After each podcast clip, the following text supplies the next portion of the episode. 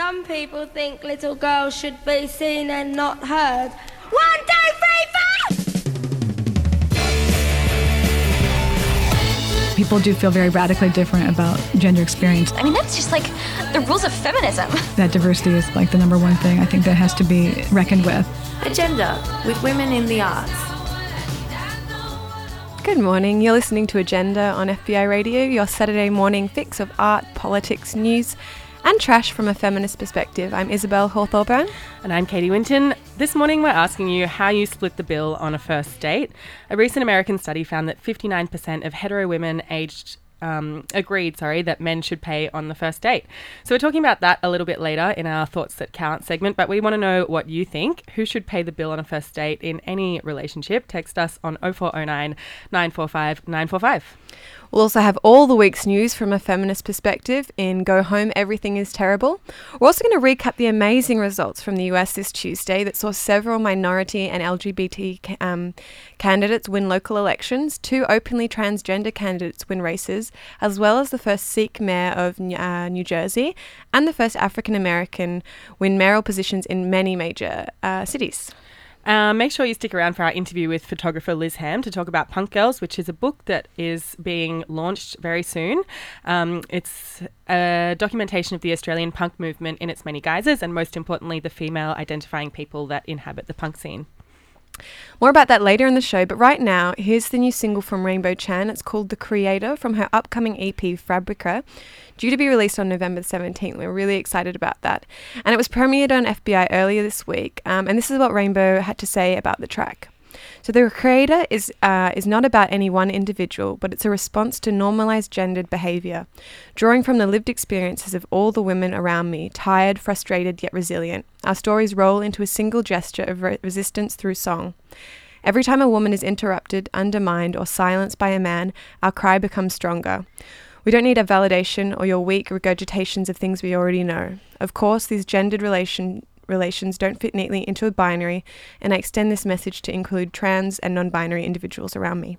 The Creator was written for us to disturb the norm, to give us a song to sing when our confidence falters, and to lay down the loam for us, and only for us, to bloom. Such a good track. Such a good quote. So, yeah, so many hard hitting uh, parts of this track. I think my favorite is when she says, I'm not made for your, from your rib. Anyway, Very it's cool. really great. Let's take a listen to it. You're on Agenda on FBI Radio.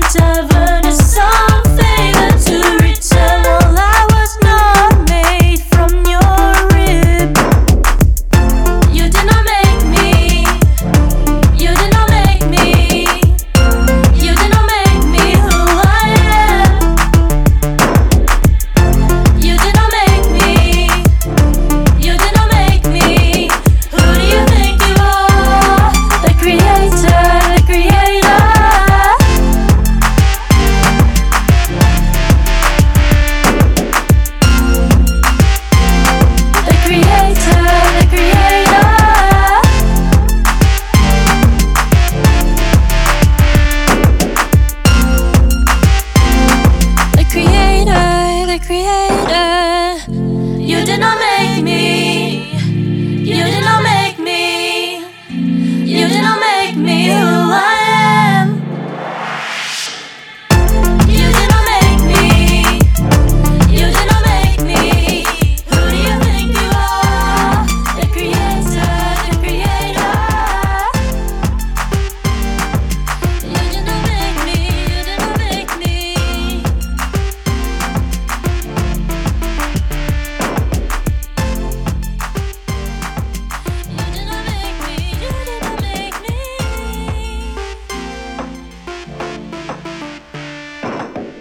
Rainbow Chan just there with her new single, The Creator. You're listening to Agenda on FBI Radio with myself, Katie Winton, and Isabel Hawthorburn. So it's been a year since Trump was elected, and we've all been asking ourselves, I guess, whether his election signaled the beginning of the end for kind of human decency, I guess. And it's really hard to tell if the kind of late night criticisms and internet activism is doing anything to turn it around. But I think this Tuesday it seemed as though the resistance is real in a kind of tangible way. Yeah, we saw Democratic victories across the United States, gaining key state legis- legislative seats with two governments and full control of the state governments of New Jersey and Washington, where they'll have wide power to enact their agendas. And they're pretty good agendas because several minority and LGBT candidates won local elections, two openly transgender candidates won races, as well as the first Sikh mayor in New Jersey and the first African American mayors in a bunch of cities. Uh, so Danica Roem defeated incumbent delegate um, Bob Marshall, who had been elected 13 times over 26 years for a seat in the Virginia House of Delegates. When Roem takes office, she'll be the first openly transgender candidate to be elected and serve in a state legislative body. And if that, as if that wasn't impressive enough, she's also the front woman of a metal band called Cab Ride Home, and they are like very metal. so good. Um, we should also note that Althea Garrison, elected in Massachusetts, became the first openly transgender person to serve in a state legislat- legislature, um, but did not campaign as an openly, openly transgender person during her race in 92. Yeah, and in Helena, Montana, the state's capital, elected progressive candidate Wilmot Collins as mayor, um, unseating incumbent Jim Smith, who was elected, who held the office since 2001. So Collins and his wife Maddie came to the United States as refugees from Liberia in the 90s, escaping the civil war there. Yeah, I feel like every time you open Facebook or turn on the TV, there's this sense of dread um, because things keep getting from bad to worse, I guess, and that goes for here in Australia as well with the treatment of people in Manus Island at the moment and the cruelty of the marriage equality debate. It's it's pretty easy to feel quite defeated. Yeah, which is why it's so important to celebrate the victories. And you can read a lot of articles um, about how these recent kind of uh, wins shouldn't be read too much into, basically, because we're still doomed. But I think you can take a little bit of hope from these. There is, there's like a lot of articles like that saying that it won't make a difference for the next election. Um, but I think that, that just like the optics of it are so lovely and you can kind of repeat it to yourself the next time Trump does something really awful. There's in Kansas, um, Michelle de la became the first city's first Hispanic mayor and the second woman to be elected in the office. Transgender candidate Lisa Middleton was elected um, to the Palm Springs, California City Council, becoming the first transgender person elected to a non judicial office in the state. Transgender candidate Tyler Titus won a seat on the school board in Erie, Pennsylvania, becoming the first transgender person elected to the office in the state. Seattle elected its first openly lesbian mayor, Jenny Durkan. Uh, Mary Parham Copeland, who is black, became middle. Um, I'm really getting through some very hokey kind of town names here, but Milledgeville, uh, Georgia's first female mayor, Statesboro, Georgia, Cairo, Georgia, and Georgetown, South Carolina, all elected their first African American mayors. Um, and Cathy Murillo was elected the first Latina mayor of Santa Barbara, California. So you can say it doesn't mean anything, but I don't know. I feel like that. Yeah, I feel like it's it's important more in terms of representation, right? Like, and in terms of um, people who are in those positions being able to kind of not speak for a demographic of people, but to have a more kind of um, nuanced, I guess, I guess, kind of representation in terms of politics is really important. Yeah, and I think that some people, even within the Democratic Party, are saying that identity politics won't save the Democratic Party, but it's even causing people within the Republican Party to kind of look at themselves. And one of the um, observations from a lot of old school Republicans was that the party needs to go back to being a mainstream conservative, to being mainstream conservatives and run on issues like education, jobs, and transportation instead of sanctuary cities and Confederate statues. Um, they will not. Um, so it's kind of. I think that's good. It's like good to make politics less about hate and more about policies. Um, and this the, this kind of like wave of results is reinforcing that for de- Democrats and Republicans. I think. Um, yeah. So I think I don't know. I'm putting that into the good, good week. Kind Yeah. That's small bits of semi positive news from Agenda this week. And we're going to be catching you up on the rest of the week's news from a feminist perspective in our segment Go Home, Everything is Terrible after this new track from Sampa the Great. It's called Black Girl Magic. You're listening to Agenda on FBI Radio.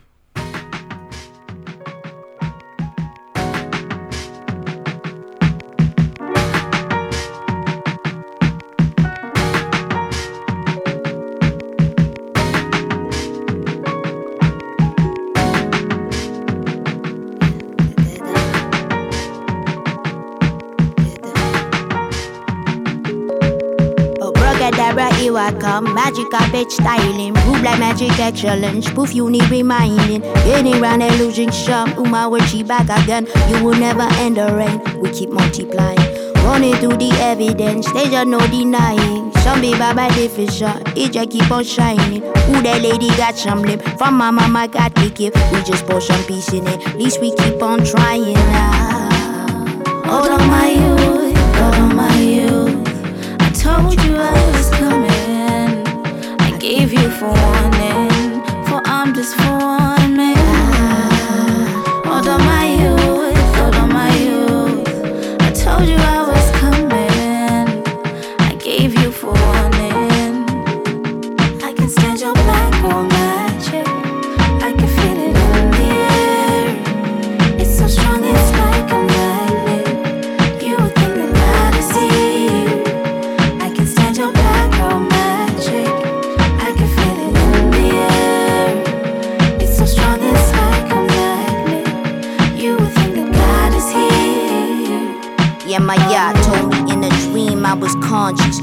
was not woke, I was live in a concert. And I spread my voice, I was choked and belittled. Then I resurrected part two as the sequel. No, I'm not your voice, I just wanna be equal. Gotta stand tall, we the ones, we the people. Look me in the eyes, this the cards you've been dealt. I don't need your table, I can sit by myself. Poof. Let's take it back again, back back to Africa. Matriarchy is a fake, black women per capita. I, I, Capitan, you remain my queen. I saw it in my mother when I saw it in a dream. Holy Spirit, how is she? You disrespect the womb. Where life all come from, and it is to whom your praises to, or your race is to. Did pushy like they la sharper, then kudos to you. Nah, hold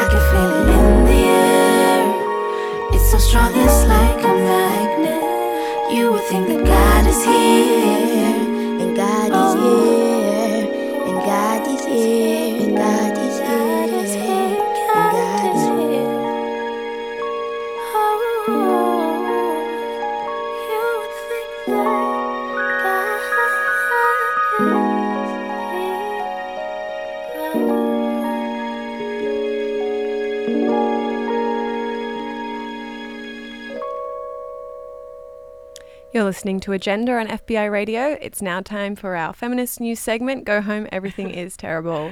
Um, we're also asking you this week who you think should pay for the bill on a first date. Please text us your thoughts in time for our uh, Thoughts That Count segment after this 0409 945 945. So, in this week's news, um, NAIDOC Week 2018, which is National Aboriginal and Islander Day Observance Committee, will celebrate the invaluable contributions that Aboriginal and Torres Strait Islander women have made and continue to make to Australian communities, families, and to Australian history. So, the theme will be Because of Her We Can in NAIDOC Week 2018, and it'll be held nationally from Sunday 8th of July and continue through to Sunday 15th of July. So, the theme is about recognising that Aboriginal and Torres Strait Islander women play active and significant roles at community, local, state, and national levels. Yeah, it's such a beautiful theme, and I think um, social media has kind of shown that it's everyone's picking it up and is excited about it. So it's going to be really, really nice. Um, in more good news, Sia. Oh, I guess yeah, it's good news. Sia Furler um, made a very cool power move against one paparazzo So after she discovered that he had taken a naked photo or naked photos of her without her permission, and had attempted to sell them. So she diffused the demand and obviously the value of these images by releasing them herself. Posting the i- images on Twitter, Sia wrote, Someone is apparently trying to sell naked photos of me to my fans. Save your money. Here it is for free. Every day is Christmas. that so Just much. cool. Um, also in news, uh, Facebook now wants to make it harder for men to post nude, nude photos, nude photos, of- Nude. of, women without their consent, which is often referred to as revenge porn, since the people who do this are likely to be ex-partners attempting to damage the person's reputation or impress their friends. Um, so Facebook's latest answer to that is to ask women to upload naked photos of themselves to Facebook via Messenger, um, and Facebook's AI software would then have to read the image and assign it a secret code. Um, the, the ABC kind of reported this last week, which is Yeah. bananas. cool Facebook. So a couple of weeks we a couple of weeks ago we talked about algorithmic cruelty and how the tech industry has a lot of kind of racist and sexist kinks that it needs to iron out. But even without like reading up on that, I don't think anyone's in a hurry to send their nudes off to Absolutely Zuckerberg. not. And on a serious note, asking women who have been victims um, to upload naked photos of themselves is like pretty insensitive and it's not particularly trauma informed either. So, like when a naked photo of a person is circulated without their consent, it can be really emotionally and um, professionally ruinous. And so, re- then requesting for that person, I mean, it says woman, but it's f- for all people, um, to relive that trauma is a is kind of a weird move on It's- Facebook, and it's yeah. kind of like reflects that kind of lack of sensitivity in tech industries in general. I think to be like, well, just send me your nudes and we'll figure it all out. It's like, oh, and then we'll no, stop other thanks. people posting them. Like, yeah, yeah. but also, why would you trust Facebook with your, you know, like after all of the kind of Mm. um, like algorithmic kind of, I don't know, Insensitivity. insensitivity that Facebook has had in the Mm. past, there is absolutely no way that anyone would send their naked photos to Facebook as a security measure. no, no. Like uh, not at all. anyway, um, in beauty pageant news, considering we have a weekly beauty pageant I feel like segment at least now, once a month we we like refer yeah, to it. there's a um, lot going on in beauty pageants. There is. Um, a beauty queen in the Philippines re- expertly replied to hosts at a recent beauty pageant when they asked her about her relationship status. So during the interview portion of the contest, Maria Isabel was asked whether she had a boyfriend, um, and she said yes, but not a girlfriend, but a, not a, not a boyfriend, but a girlfriend, and replied. Um, because I believe love does not see gender, and if you love someone, go for it. And she, which is kind of nice. Yeah. I Very feel cool. There's just like so much wisdom being being dropped in beauty Yeah. pageants at the moment. It's really heartening. What else is heartening is that German's top court has ruled that there must be the option of a register of registering a gender that is neither male nor female on birth certificates, which will make Germany the first European country to allow parents to designate their intersex offspring as a, th- a third gender, which is really That's really good good, news. and avoids a lot of um, uh, trauma, I guess, and um, yeah, allows for a lot more self kind of assertion. Um, I guess we need to talk about Louis C.K. news, right? I feel like we probably do. So, um, so more men have been identified in the wake of the Weinstein scandal, and one of the not s- particularly surprising accusations was leveled against Louis C.K. So I say not surprising because these stories have been circulating for a few years now, and you've probably heard about the rumors. Um, and the initial woman who came forward was treated so poorly um, when she came out, I think, three years ago. Um, and now the New York Times has published the allegations of sexually inappropriate behavior towards five women, and um, and he has kind of admitted guilt um, and said that the rumors are true. Interestingly, though, he spent he and his um, manager have spent the last few years actively silencing and discrediting the people that have been coming forward, and in like as the New York Times was publishing its um, report, which is like fact checked by lawyers and you know fact checkers. Like it's really, it's not hearsay or anything like that. That's when they came out, and that's when he decided to say, okay, this is true. I did the wrong thing. I'm not sorry. He didn't say I'm sorry Yeah. for what he did to those women. He apologized to the people that he that worked on projects with him because of how they'd been kind of like financially and professionally damaged by um, the uh, the stories. But he didn't, and he said that what he did was wrong, but not he didn't explicitly apologize to those women. So it's all It's all a bit Very gross. dire. Um, Yeah. And, but kind of like the Spacey thing, who was like pretty quickly dropped by House of Cards. Yeah. And replaced from his most recent film. Within hours of the Louis C.K. stuff coming out, HBO dropped um, shows from its on demand device. And the New York premiere of his new film, which is called I Love You Daddy, was cancelled, um, as was an appearance on The Late Show with uh, Stephen Colbert. And I'm not. Yeah, I've, I think Netflix also um, just came out and said that they're not going to do a follow up for his stand up, one man stand up thing. So it's like, yeah, it seems like pretty overwhelming. Uh, the only thing that I will say is that like a lot of um, late night hosts uh, have been like conspicuously quiet about it. So a lot of these like brands are like distancing themselves from him, but like personalities in comedy, particularly men in comedy late night are not making those kind of kind of distancing moves. But also the apology was super weird because Uh, it kept on saying it mentioned like three times how much these women admired him and it was like what are you talking about? Why is this relevant? It's just like one of those I'm sorry you were offended yeah. by this. I'm sorry you're upset by the thing that I did that wasn't meant to be upsetting. Yeah, it, I mean, it's just been week after week of disappointing news, but don't let it ruin your faith in men. You need look no further than um, the collection of Birkin bags that Drake has been amassing for his imagined future wife to know that not all men are trash. It's just super weird, and I love it. and part of me just wants to move in with Drake and have all heaps of back and bags. Yeah, but how would you feel if you started dating someone and they had a collection of bags waiting for you that they I'd just like, thought that you'd like? sweet. it's odd, but I can roll with it. I feel like I feel like it's the same as someone like having a wedding dress ready and waiting. I mean, I'm not gonna lie, I'm quite confused by Drake, but I just like love all of his feelings. Just that line, like, if you had a twin, I would still choose you. I'm like, that is such a weird thing to say to somebody. It, you don't make sense, but I just, you do. Um, in other news, the last print issue of Teen Vogue was guest edited by Hillary, Hillary Clinton, which is pretty cool. Uh, Mm-hmm. but don't worry, it's still on the internet, and we'll post a link up online to that. Yeah, so let's wrap it up with some very good and totally unsubstantiated news. Rihanna might be coming to Australia. we can't actually confirm this, but we have heard rumors. So I feel like we're just gonna feel take like it. We're kind of just the rumor mill on agenda. yeah. It could or could not be happening, but let's just cross our fingers and hope that it's real. Stick around for Thoughts That Count up next, where we're asking how in 2017 you split the bill on your first date. Let us know what you think and who you think should pay for the bill. 0409 945 945. I'm going to take a track now from Yaeji with Raingurl. You're listening to Agenda on FBI Radio. Rain, make it rain, girl, make it.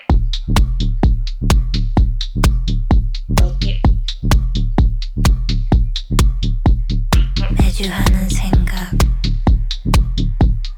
What if it's just me? 영화 한 편 끝나듯이. As real as it can be.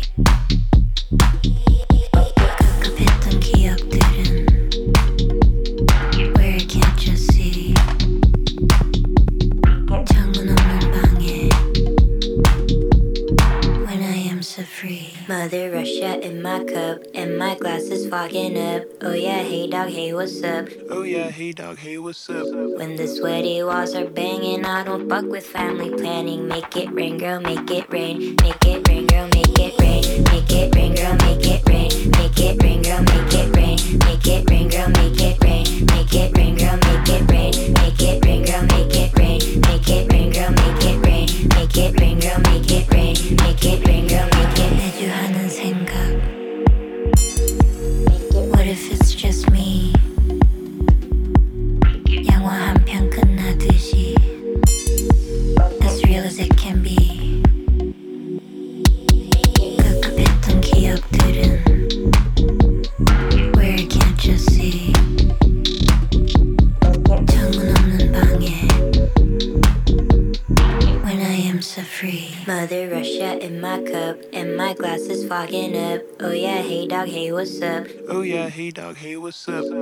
sweaty walls are banging, I don't fuck with family planning. Make it rain, girl, make it rain. Make it rain, girl, make it rain. Make it rain, girl, make it rain. Make it rain, girl, make it rain.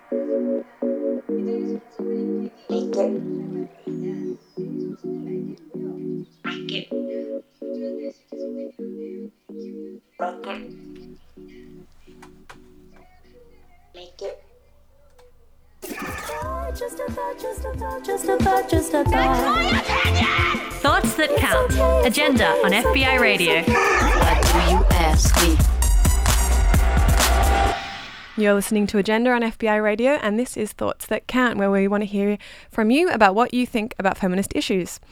So, we talk most weeks about the gender pay gap, inequality, and sexism in the workplace and in the media, but today we're asking the big question How do you split the bill on the first date? Yeah, there was a study that came out in 2016 that found that 59% of women agreed that a man should always offer to pay for the first date in a hetero dating land. Um, let us know what you think on 0409 945 945 in any relationship, not just a um, hetero relationship.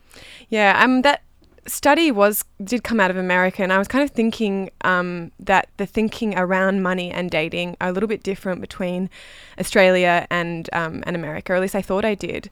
Um, when I lived in New York, I was really surprised how brazen um, women were about not paying for dates in general, not just the first date.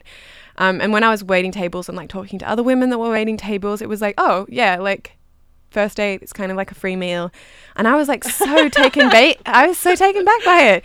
But I was also like, I just started dating, so I think that I was just like confused by everything and You like the that rules. everyone was your partner? Yeah, I was like very fresh. We're getting the- married now. yeah.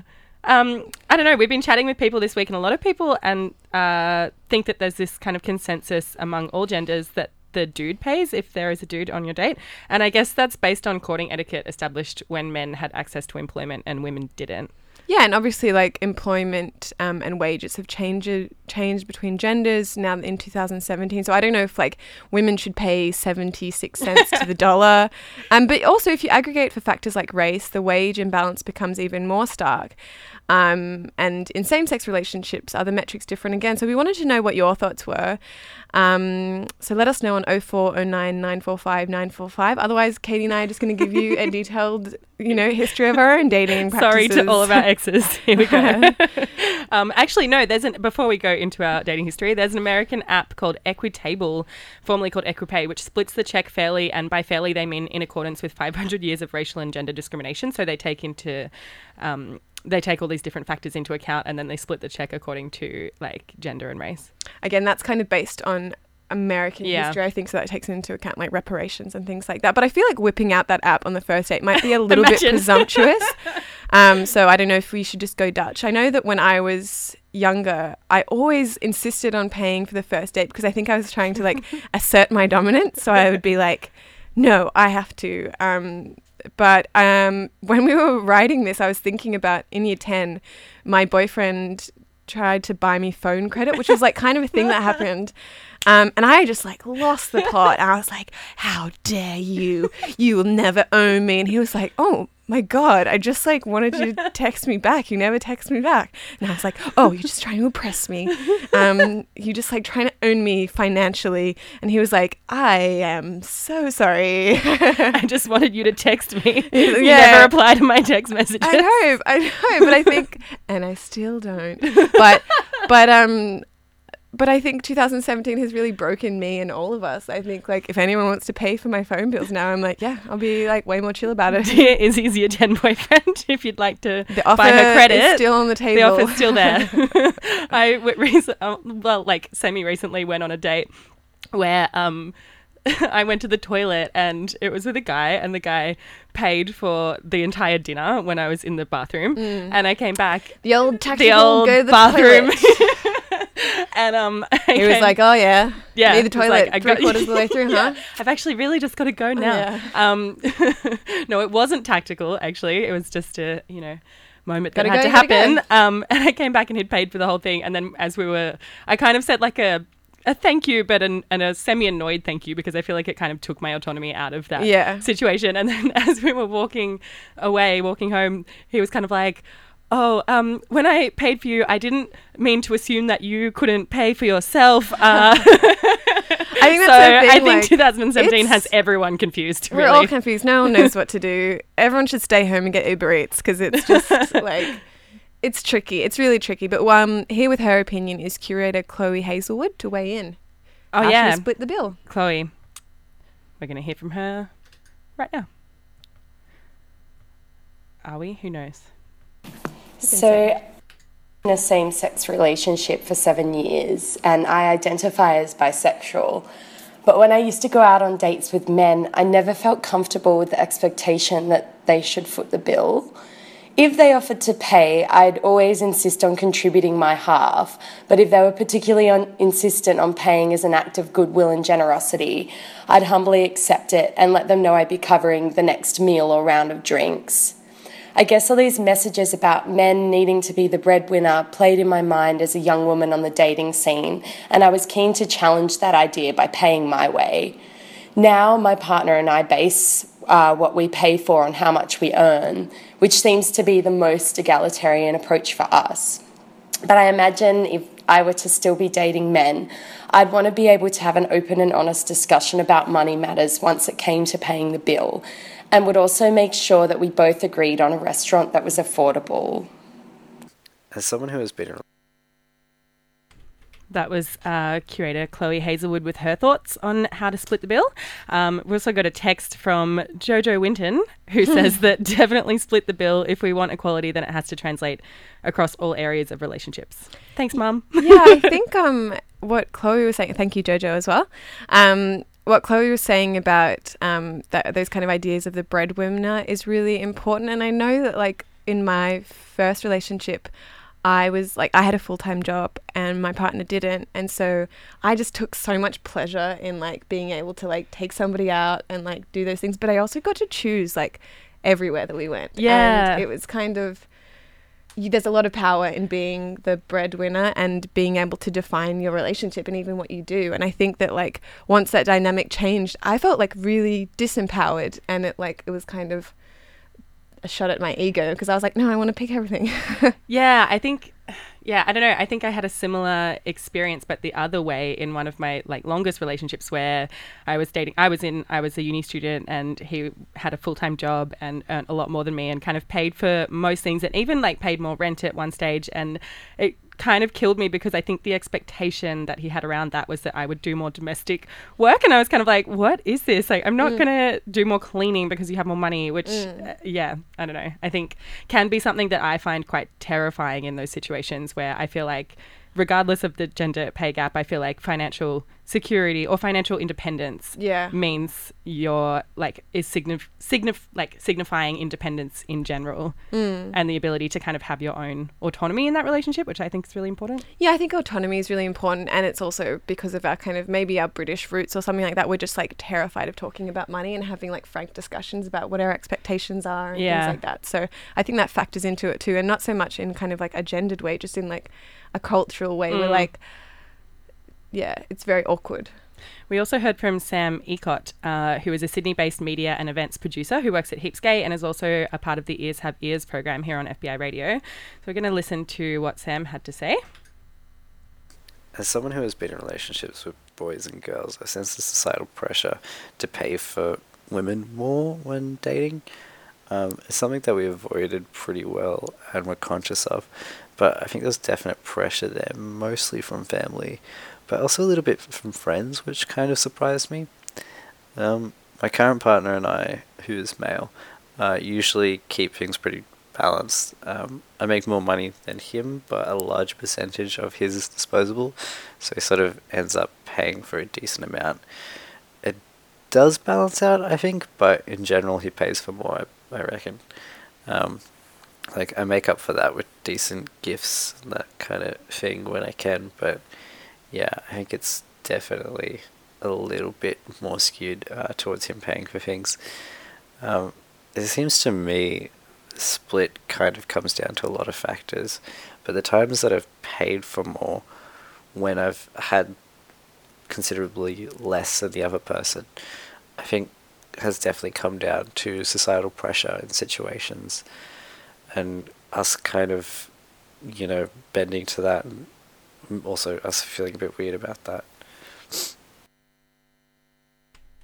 That was Sam Ecott with his thoughts on how to split the bill in 2017. Text us your thoughts on who you think should pay on the first date 0409 945 945. Uh, I think it's kind of looking like you just split it 50 50. I feel like there's first. so many different, maybe just for the first date. And then you can become a bit more. I think it also depends on what you classify as a date and whether people even date anymore. Okay, so somebody told me a date is when you meet after seven o'clock at a defined location and you weren't going to meet up with them anyway. Do you know what I mean? Like, Who you told to- you this? My old housemate. She's like, I've only been on two dates in my whole life. I'm like, I feel like you go on dates all the time. And she's like, no, a date is when someone picks you up and it's after seven o'clock and you go to a defined location. Interesting. That's a date. Keep that in mind. Uh, also, we're going to play you a track right now from Bikini Kill called Feels Blind. Um, Bikini Kill played a song recently at the Kitchen in New York City. They reunited um, on the final night of a three night event surrounding the release of Pitchfork editor Jenn Pelly's new 33 and one third book about the Raincoat self titled album. Um, and Kathleen Hanna took to the stage with Kathi Wilcox and Tobi Vail to uh, stage to perform for Tammy Rae. So we're not going to play that song because we don't have it in very good quality. but we're going to play Feels Blind. Um, stick around for our interview with Liz Ham about her book Punk Girls up next.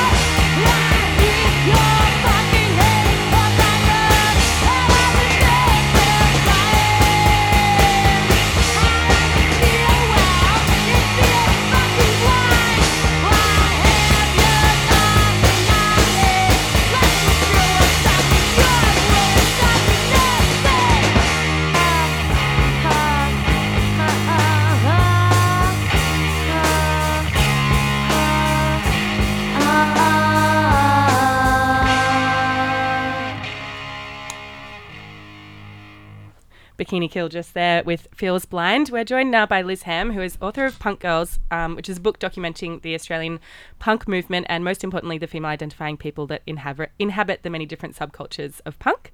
Thanks so much for joining us, Liz. Thank you so much for having me. This is a pleasure.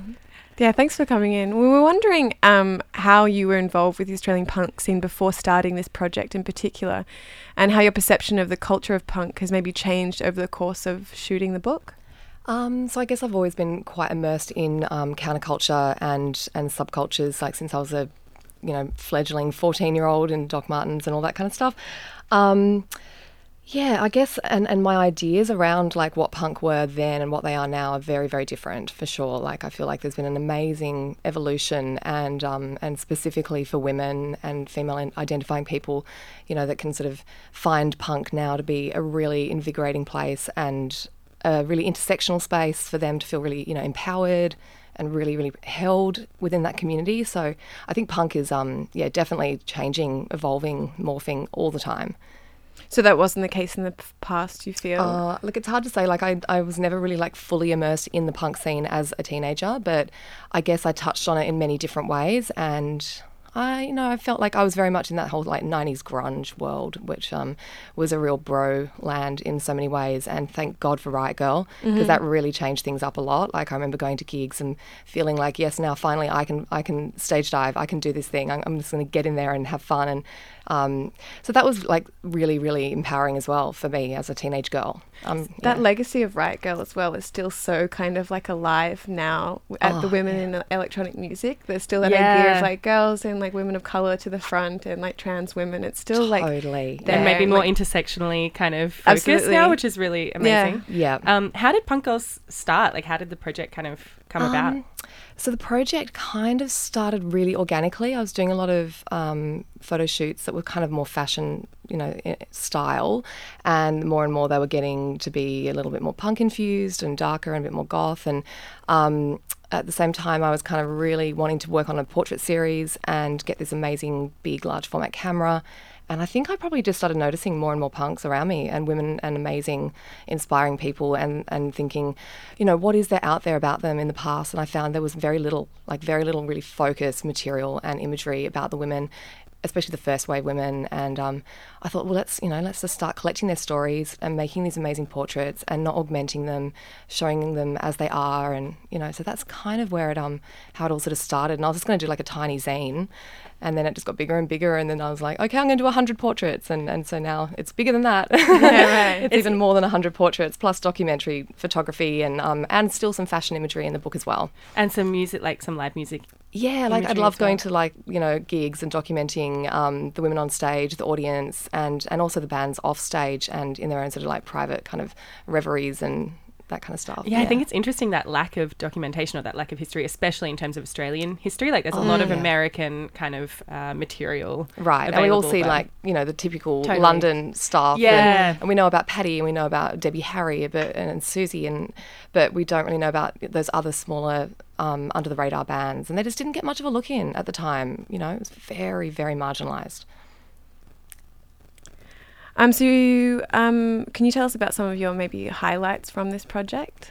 Um, highlights would be for me the connections that I've made with so many of these subjects. Um, and that's on like both a, a really um, personal level, like I've made some amazing friendships, and then also in a fangirl sense, like because I'm such a fangirl, I, I, I lose my you know proverbials when I'm around people that I think are amazing. I think that's the same as us. and that Absolutely. All agenda is really oh, it's just so much fun to have that in to be able to go, hey, I have this project and um and I have this you know reason that I can approach you now, and Mm. it's just been wonderful being able to meet you know people like Jenny Bannister, like this inc- you know the incredible Australian fashion designer, and so many of the women in music that I've met with and, and photographed. It's been awesome. And some of your some of the images are like based on um, like more historical kind of imagery. Yes, Right? Can yeah. you talk to us a little bit about Um, that? yeah, so like that's the kind of fashion element of the book. Um, so I guess for me, like the idea of like using models um, is primarily because the models I have selected in the first place are girls I know really well that 100% personify punk inside. Um, so it's kind of this like play, playing up, dressing up, acting out. Um, that kind of which I think is really punk in itself. So the process of doing those photo shoots is just really about just that kind of like nostalgic playfulness and and Yeah, liberation that punk is like. Yeah, that, and that comes through in the, I haven't read it all, but what you were talking about with the essay about that particular moment of teenagehood and Yep. like discovering punk and playing and like not having, not being so constricted by the patriarchy or not even being cognizant of it. And Yep. so having that freedom and that kind of, that idea of play is really interesting and Yeah. really like punk. really punk. I mean, because there's so many politics around punk, but there's Mm. also so much like I, I gave every girl a Q&A to fill out and they would talk about like what punk meant to them and the you know the overriding theme was freedom. Um, but there's also this idea of just like fun and play that was Mm. really um, really resonant and so that's kind of yeah that's what that's all about. Yeah. You're listening to Agenda on FBI Radio. We're talking to Liz Ham about um, the book that is going to be released very soon. Yep, called next Punk week. Girls next week. Um, we're going to take a track now from High Tension called High Risk, High Rewards. Stick around for more chats about Punk Girls up next.